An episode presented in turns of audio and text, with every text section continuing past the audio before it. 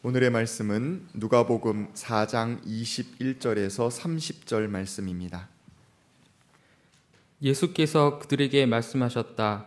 이 성경 말씀이 너희가 듣는 가운데서 오늘 이루어졌다. 사람들은 모두 감탄하고 그의 입에서 나오는 그 은혜로운 말씀에 놀라서 이 사람은 요셉의 아들이 아닌가 하고 말하였다. 그래서 예수께서 그들에게 말씀하셨다. 너희는 틀림없이 의사야 내 병이나 고쳐라 하는 속담을 내게다 끌어대면서 우리가 들은 대로 당신이 가바나움에서 했다는 모든 일을 여기 당신의 고향에서도 해보시오 하고 말하려고 한다. 예수께서 또 말씀하셨다. 내가 진정으로 너희에게 말한다. 아무 예언자도 자기 고향에서는 환영을 받지 못한다. 내가 진정으로 너희에게 말한다. 엘리야 시대에 3년 6개월 동안 하늘이 닫혀서 온 땅에 기근이 심했을 때 이스라엘의 과부들이 많이 있었지만 하나님이 엘리야를 그 많은 과부 가운데서 다른 아무에게도 보내지 않으시고 오직 시돈, 시돈에 있는 시렙다 마을의 한 과부에게만 보내셨다. 또 예언자 엘리사 시대에 이스라엘에 나병 환자가 많이 있었지만 그들 가운데서 아무도 고침을 받지 못하고 오직 시리아 사람 나아만만이 고침을 받았다. 회당에 모인 사람들은 이 말씀을 듣고서 모두 화가 잔뜩 났다. 그래서 그들은 들고 일어나 예수를 동네 밖으로 내쫓았다. 그들의 동네가 산 위에 있으므로 그들은 예수를 산벼랑까지 끌고 가서 거기에서 밀쳐 떨어뜨리려고 하였다. 그러나 예수께서는 그들의 한 가운데를 지나서 떠나가셨다. 이는 하나님의 말씀입니다.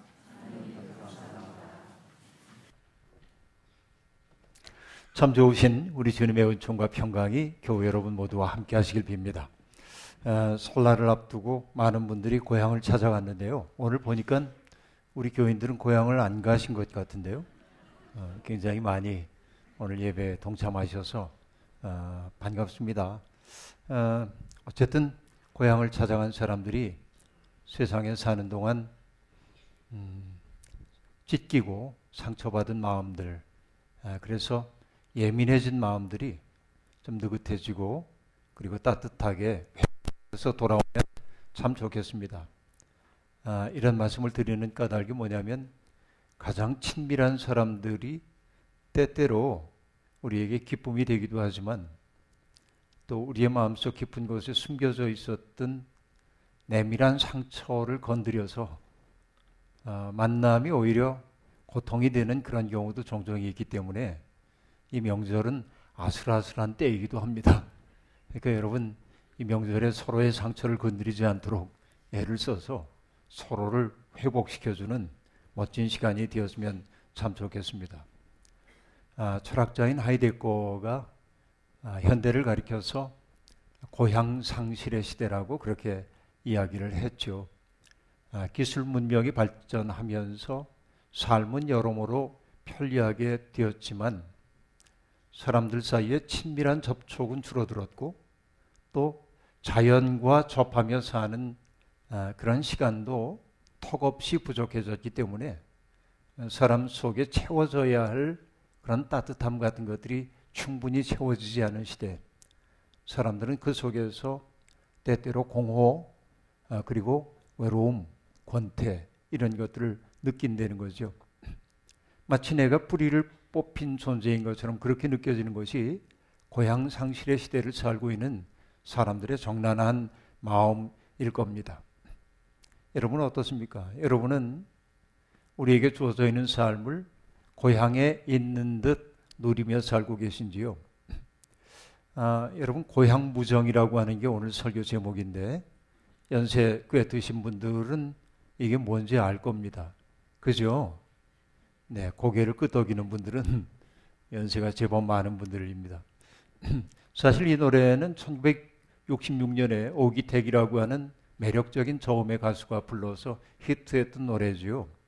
그래서 제가 이 제목을 이렇게 정해놓고 우리 부목사님들한테 이 노래 알지? 그랬더니 아무도 몰라요.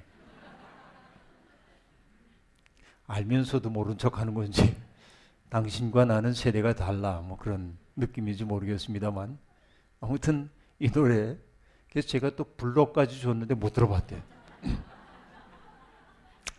아이 참 예, 그렇다고 여기서 부를 수는 없습니다. 구름도 울고 넘는 울고 넘는 저 산 아래 그 옛날 내가 살던 고향이 있었건만 지금은 어느 누가 살고 있는지 지금은 어느 누가 살고 있는지 산골짜기엔 물이 마르고 기름진 문전 옥답 잡초에 묻혀 있네. 그러니까 우리가 산업화를 이제 시도하면서 농촌에 살고 있던 사람들이 도시로 이주해 가는 초창기에 나온 그 존재론적 쓸쓸함을 담은 노래가 고향 무정이라는 노래입니다. 고향을 떠나면 누구든지 다 타향에 살고 있는 쓸쓸함이 있는 거죠. 아, 고향을 잃어버린 자의 쓸쓸함을 나타내는 시, 제게 얼핏 떠올랐던 것이 뭐냐면 백석 시인의 시 남신의주 유동 박시봉방이라는 이상한 제목의 어, 시가 떠오릅니다. 고향을 떠나서 떠돌 수밖에 없었던 시인의 쓸쓸함이 그 속에 담겨 있는데 어느 사이에 나는 아내도 없고 또 아내와 같이 살던 집도 없어지고 그리고 살뜰한 부모며 동생들과도 멀리 떨어져서 그 어느 바람 새인 쓸쓸한 거리 끝에 헤매이었다. 이렇게 시작됩니다. 그 뒤에 나오는 시가 우리의 가슴을 절절하게 뒤흔들어 놓는 절창인데요. 어쨌든 고향에서 떠났다고 하는 것은 우리에게 그런 쓸쓸함을 주는 것이 분명합니다. 이 시를 보면서 떠오른 것이 난민이 되어 세상을 떠돌고 있는 사람들이었습니다. 기도 중에도 저도 모르게 그런 기도가 나왔는데요. 아, 그 버마, 지금 미얀마라고 합니다만은 아, 버마에 살고 있는 이슬람족들, 로힝야족들이 정부에 의해서 박해를 받고 그래서 100만 명이 넘는 사람들이 방글라데시로 이주했고 여기도 면적의 1.5배쯤 되는 공간 속에 100만 명이 살고 있습니다. 위생적으로나 여러 가지 면에서 너무나 힘겨운 인생을 그들은 살고 있죠. 아, 기자들이 물었죠. 고향에 돌아갈 생각이 있냐고. 그러자 그 고향에서 내 부모와 내 형제들이 죽임당하는 걸 봤는데 내가 거기를 어떻게 가겠냐고. 이것이 난민이 되어 세상을 떠돌고 있는 사람들의 쓸쓸함입니다.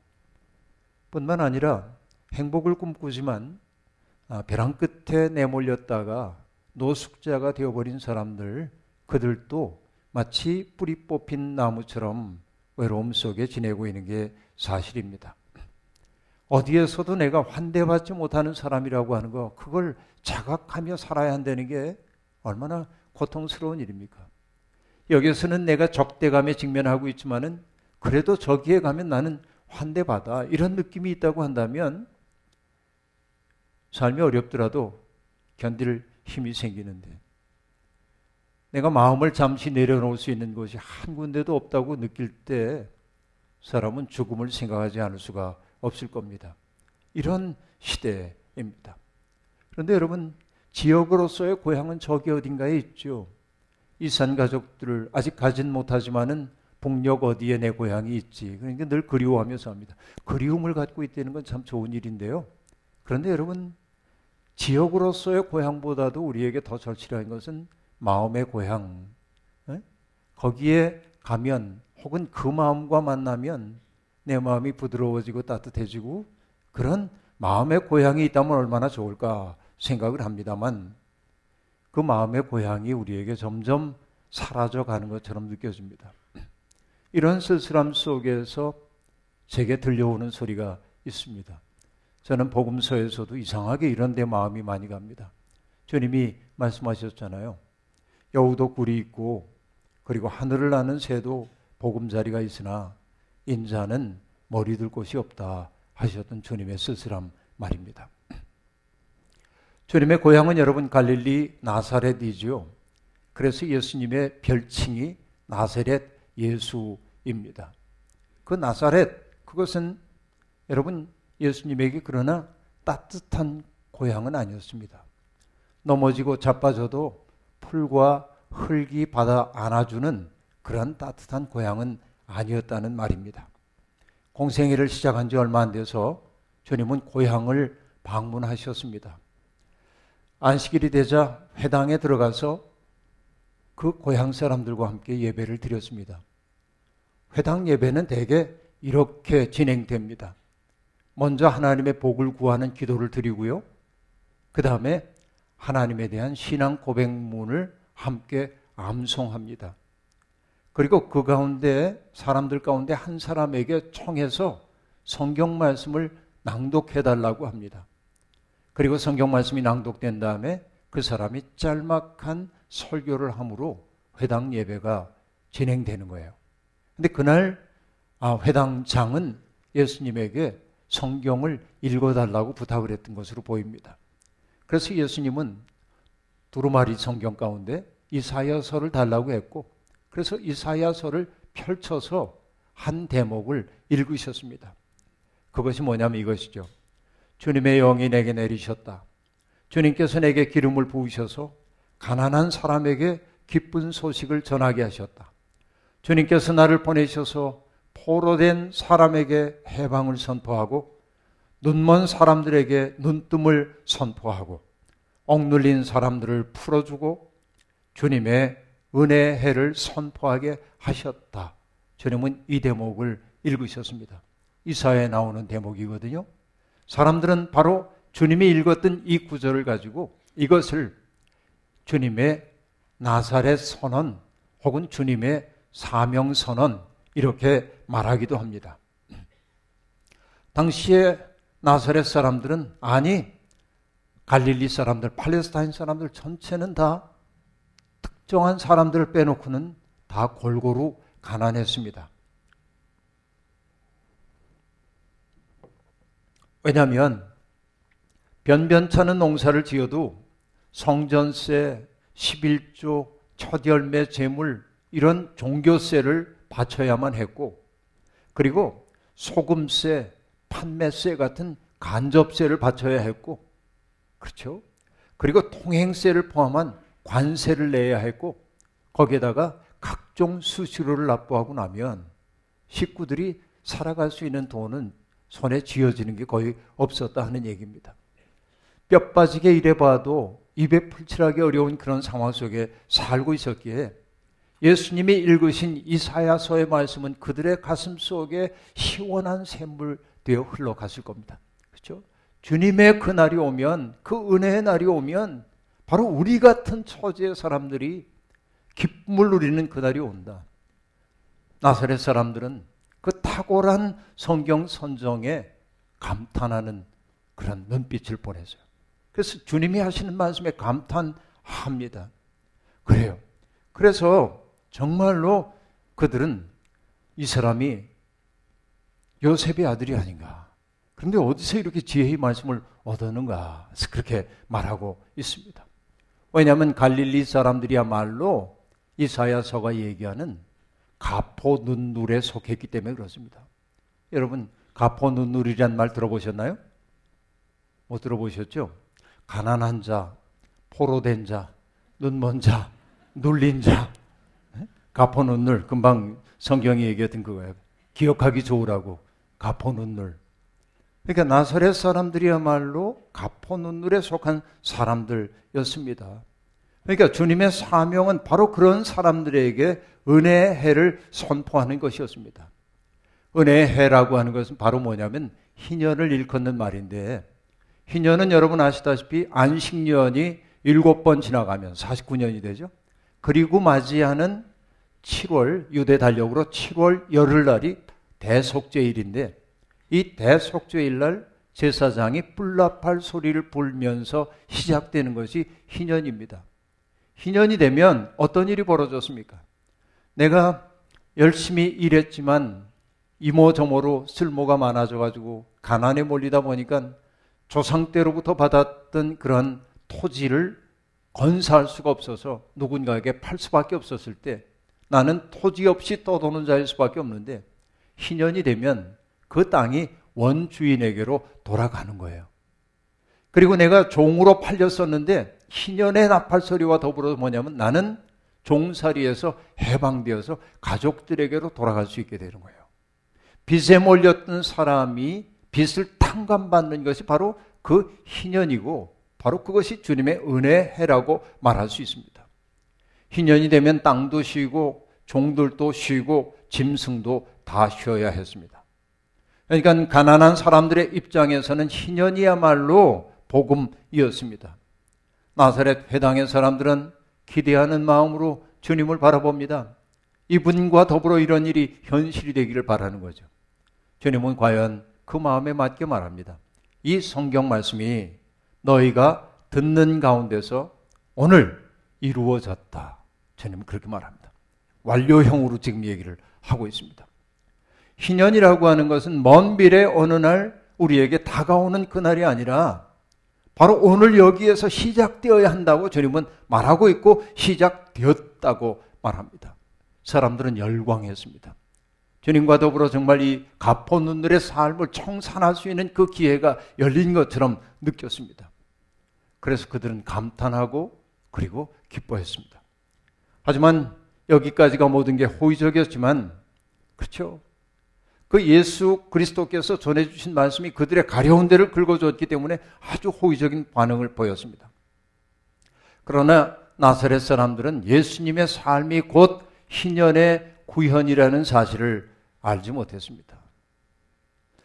주님은 가난한 사람들에게 하나님 나라의 복음을 전하셨고, 그리고 죄와 가난과 공포에 짓눌린 채 살고 있는 사람들을 해방시켜 주셔서 포로 해방을 하셨고, 그리고 마땅히 보아야 할 것을 보지 못하는 청맹관이 같은 사람들, 세상의 여러 가지 일들에 짓눌리다 보니까 온 우주 가운데 내가 존재하고 있다는 그 존재론적 신비를 보지 못한 채 눈앞에 현실에 급급하며 살고 있던 청맹관이 같은 사람들의 눈을 열어주어서 그들이 보도록 만드셨고 여러분 로마에 의해서 정치적으로 억압당하고 경제적으로 수탈당함으로 억눌린 채 살고 있던 사람들을 해방시켜 주시는 그 예수 그리스도의 그 희년의 삶을 그들은 알아차리지 못했던 것으로 보입니다.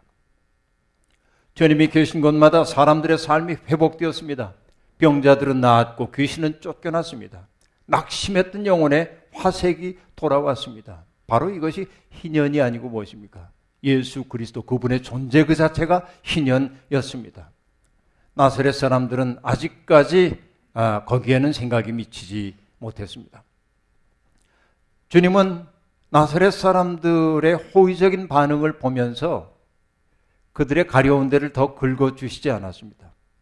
오히려 그들의 마음 깊은 곳에 숨겨져 있는 부끄러운 욕망을 드러내고 그것을 비판하셨습니다. 여러분 누가복음이 길게 소개하고 있지는 않지만 이미 예수님은 가버나움에서 많은 활동하셨어요. 병자들을 고치셨고 귀신을 내쫓는 이적들을 행하셨습니다.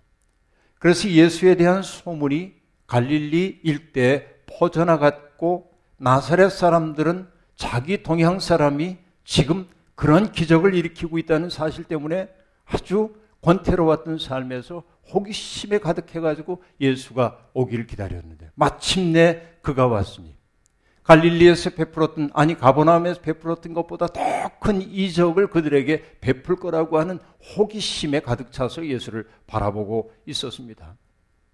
그러나 예수님은 그런 그들을 바라보면서 싸늘하게 말씀하십니다. 너희는 틀림없이 의사야 내 병이나 고쳐라 하는 속담을 내게다 끌어대면서 우리가 들은 대로 당신이 가버나움에서 했다는 모든 일을 여기 당신의 고향에서도 해보시오 하고 말하려고 한다. 그들의 속마음 속에 있는 동기가 무엇인지를 주님은 딱 집었어요. 주님은 그들이 이적을 소망하는 사람들이 아니라 예수와 더불어 하나님 나라를 꿈꾸는 희년의 삶을 살기를 소망했지만 그들은 삶의 변혁이나 세상을 바꿔내는 세상 변혁의 주체가 되기를 소망하기보다는 당장 곤고한 일상에서 벗어날 기적만을 바라고 있었습니다. 다시 말하면 역사를 변혁시키기 위해 나서는 모험은 싫어했고 모험 아닌 안전한 자리에 있으면서 누군가를 통해 얻는 혜택은 누리고 싶어 했어요. 이게 나사렛 사람들의 모습입니다. 여러분, 이게 우리들의 모습이기도 합니다. 예수님은 어느 날 비유를 통해 말씀하셨죠. 어떤 사람이 큰 잔치를 베풀 예정이었기 때문에 자기의 종들을 보내 가지고 초대하는 대상들에게 이 잔치에 참여해 주십시오 하고 초대를 했습니다. 마침내 예정된 그날이 되어 가지고 주인은 음식장만 하고 기쁜 마음으로 종들을 보내서 앞서 초대해놨던 그 사람들에게 오십시오. 모든 준비가 되었습니다. 라고 말하게 했습니다. 그러나 우리가 알다시피 여러분 초대받은 사람들은 어떻게 했습니까? 한결같이 핑계를 댔습니다. 이렇게 말합니다. 나는 밭을 샀기 때문에 나가서 밭을 갈아보아야 합니다. 어떤 사람은 말합니다. 내가 소를 다섯 결의를 샀는데 소들이 일을 잘 할 수 있는지 시험해 보아야 합니다. 어떤 사람은 말합니다. 나는 장가를 들었기 때문에 아내와 함께 있어야 합니다. 저마다 다 핑계를 대고 있습니다. 그렇죠. 그들의 문제는 무엇일까요? 자기들의 루틴, 그러니까 틀에 박힌 일상을 깨뜨리는 일을 허용할 생각이 없는 거예요. 내가 늘 해왔던 그 루틴을 깨뜨리는 게 싫은 거예요. 그들은 익숙한 세계에 머물 뿐이고 새로운 세계를 향해 자기를 개방하고 모험할 생각이 없어요. 여러분, 오늘 우리는 어떻습니까? 우리도 똑같은 것 아닙니까? 우리들도 주님을 믿는다고 말하면서 나의 일상적인 삶은 그대로 유지하고 주님이 주시는 복만을 누리고 싶어 하는 것 아닙니까? 주님은 바로 나사렛 사람들의 나른한 삶을 질타하기 위해 예언자들이 겪었던 일들을 예시하고 있습니다. 3년 반 동안이나 지속된 가뭄으로 말미암아 정말 극심한 기근이 이스라엘에 내렸을 때 하나님의 종인 엘리야는 이스라엘 사람이 아닌 시돈의 사렙다 과부에게 보냄을 받았다고 말합니다. 사실 열왕기서에서는 사렙다가 아니라 사르밧 과, 과부라고 되어 있습니다만 누가 보면 그를 사렙다 과부라고 얘기하고 있습니다. 가난했던 그 여인은 정말 먹을 것이 없었습니다. 마지막 있던 밀가루를 가지고 마지막 과자를 만들어 먹고 세상을 떠날 생각을 하고 있을 때 엘리야가 다가가 나를 위해 떡을 구워달라고 얘기하고 그 여인은 그 행색이 초라한 낯선 나그네의 처지를 딱하게 여겨서 그를 위해 마지막 음식을 내주었습니다. 그리고 여러분 기적이 일어났죠. 어떻습니까? 뒤주에서 밀가루가 떨어지지 않았고 기름병에서 기름이 떨어지지 않았다. 이방인이지만 낯선 나그네를 환대했던 사람에게 벌어졌던 그 사건을 주님은 상기시키고 있습니다. 또 하나를 얘기하고 있죠. 엘리사 시절에 이스라엘에도 나병 환자가 아주 많이 있었다는 겁니다. 그러나 오로지 나음을 입었던 사람은 시리아의 대장군인 나만 뿐이었다고 이야기하고 있습니다. 나만은 시리아의 대장군이었지만은 엘리사가 요단강에 가서 목욕을 하라고 얘기할 때 자존심 상하는 일이었지만 그 말씀에 순종해 요단강에 일곱 번 목욕을 하고 어린아이 피부처럼 깨끗하게 회복되었던 사건 이것을 사람들은 기억하고 있을 텐데 그 얘기를 지금 하고 있는 겁니다. 그러면 여러분 이 두 사람이 어떻게 신앙의 모범이 되고 있습니까? 사렙다 과부는 절박한 상황 가운데서도 낯선 일을 환대했고 나만은 절박했기에 자기의 모든 자존심을 내려놓고 하나님의 사람이 지시한 대로 했던 것입니다. 새로운 삶. 그것은 이런 안간 힘과 절박함 없이는 열리지 않는 법입니다. 믿음이라고 하는 것은 결단인 동시에 모험입니다. 믿음 생활을 한다고 하는 것은 나를 걸어야 하는 것입니다. 꽁도 먹고 알도 먹고 할 수 없습니다. 나사렛 사람들은 화가 났습니다. 잘 아는 사람, 자기들과 다를 바 없다는 사람들이 자기들의 비릿한 욕망을 꾸짖는 것을 볼 때 그들 속에 있는 상처가 건드려졌습니다. 바로 이것이 익숙함의 함정입니다. 게다가 예수님의 말은 그들의 알량한 선민의식에 상처를 입혔습니다. 이방인들을 믿음의 본보기처럼 내세웠으니 말입니다.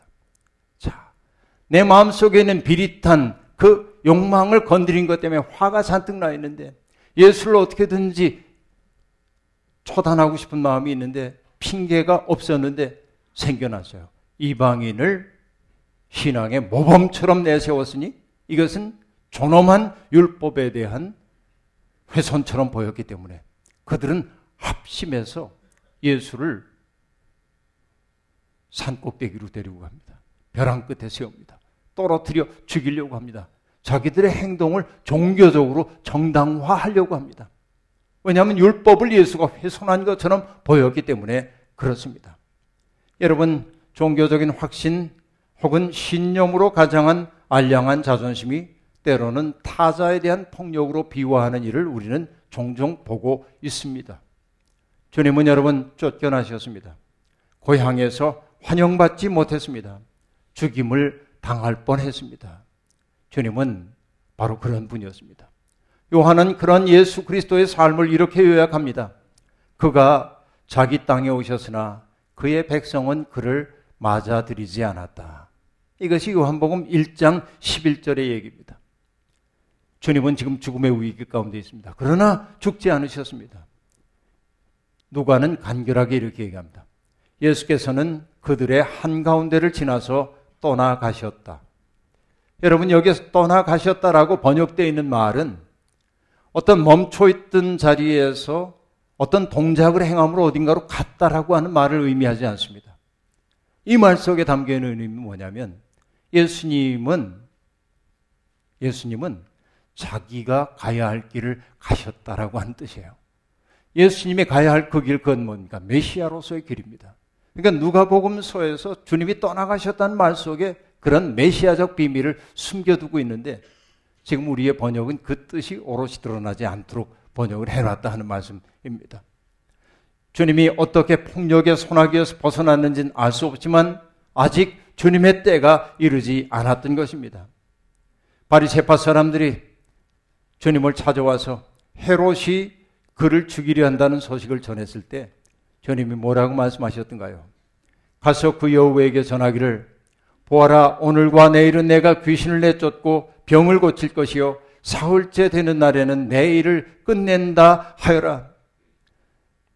헤롯이 나를 죽일 수 있는 것 아니고 나를 보내신 분만이 나를 살릴 수도 있고 죽일 수도 있다는 사실을 주님은 그렇게 말씀하셨어요.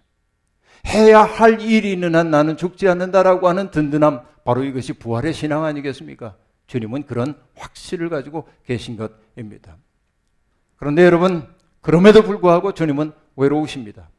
고향에서도 배척받으셨으니 말입니다. 가장 친밀해야 할 사람들이 냉랭하게 등을 돌릴 때 어찌 외롭지 않겠습니까? 이쯤 말하고 나니 여러분, 우리 스스로를 돌아보게 됩니다. 주님, 주님, 주님의 은혜가 우리를 구원합니다. 고백하는 우리도 주님을 외롭게 하는 사람들이 아닌가. 가장 주님과 친밀하다고 스스로 고백하는 우리도 주님을 외롭게 하고 있는 것은 아닌가. 주님은 우리가 당신의 동행이 되어주기를 원하는데 이 사람을 돕기 위해 저 사람들을 돕기 위해 저 장소를 아름답게 만들기 위해 내 도움이 필요하다고 주님이 말씀하실 때마다 저는 바빠서요.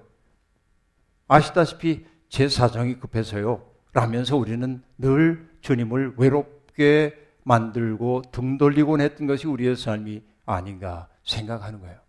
주님을 외롭게 하는 것은 바로 우리들이 아닌가 하는 생각입니다.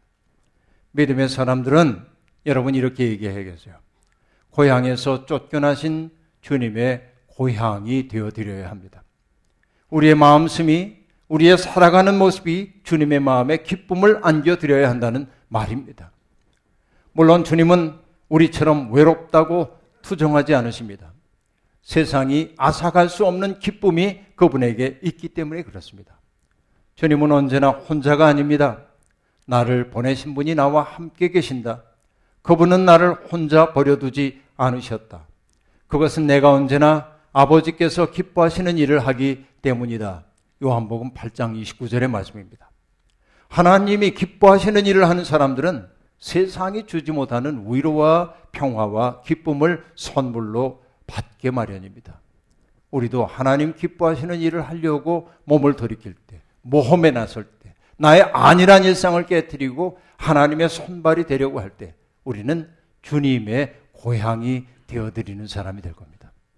주님이 우리의 고향이 되어 주셨던 것처럼 우리도 주님의 고향이 되어 드려야 합니다. 바로 이것이 믿음이요 사랑입니다. 아무쪼록 오늘 이후 우리의 삶의 모습이 주님의 고향이 되는 삶. 다시 말하면 마음 시린 사람들을 품어 안으려는 주님의 손과 발이 되는 삶이 되어서 세상이 알지 못하는 기쁨을 누리며 살 수 있기를 주의 이름으로 축원합니다. 주신 말씀 기억하며 거듭의 기도 드리겠습니다. 하나님, 어느 시인은 아름답고 멋진 풍경을 보지 않고 다리를 후딱 건너가는 사람을 보며 그는 다리를 외롭게 하는 사람이라고 말한 바 있습니다. 주님, 우리의 삶이 그랬습니다.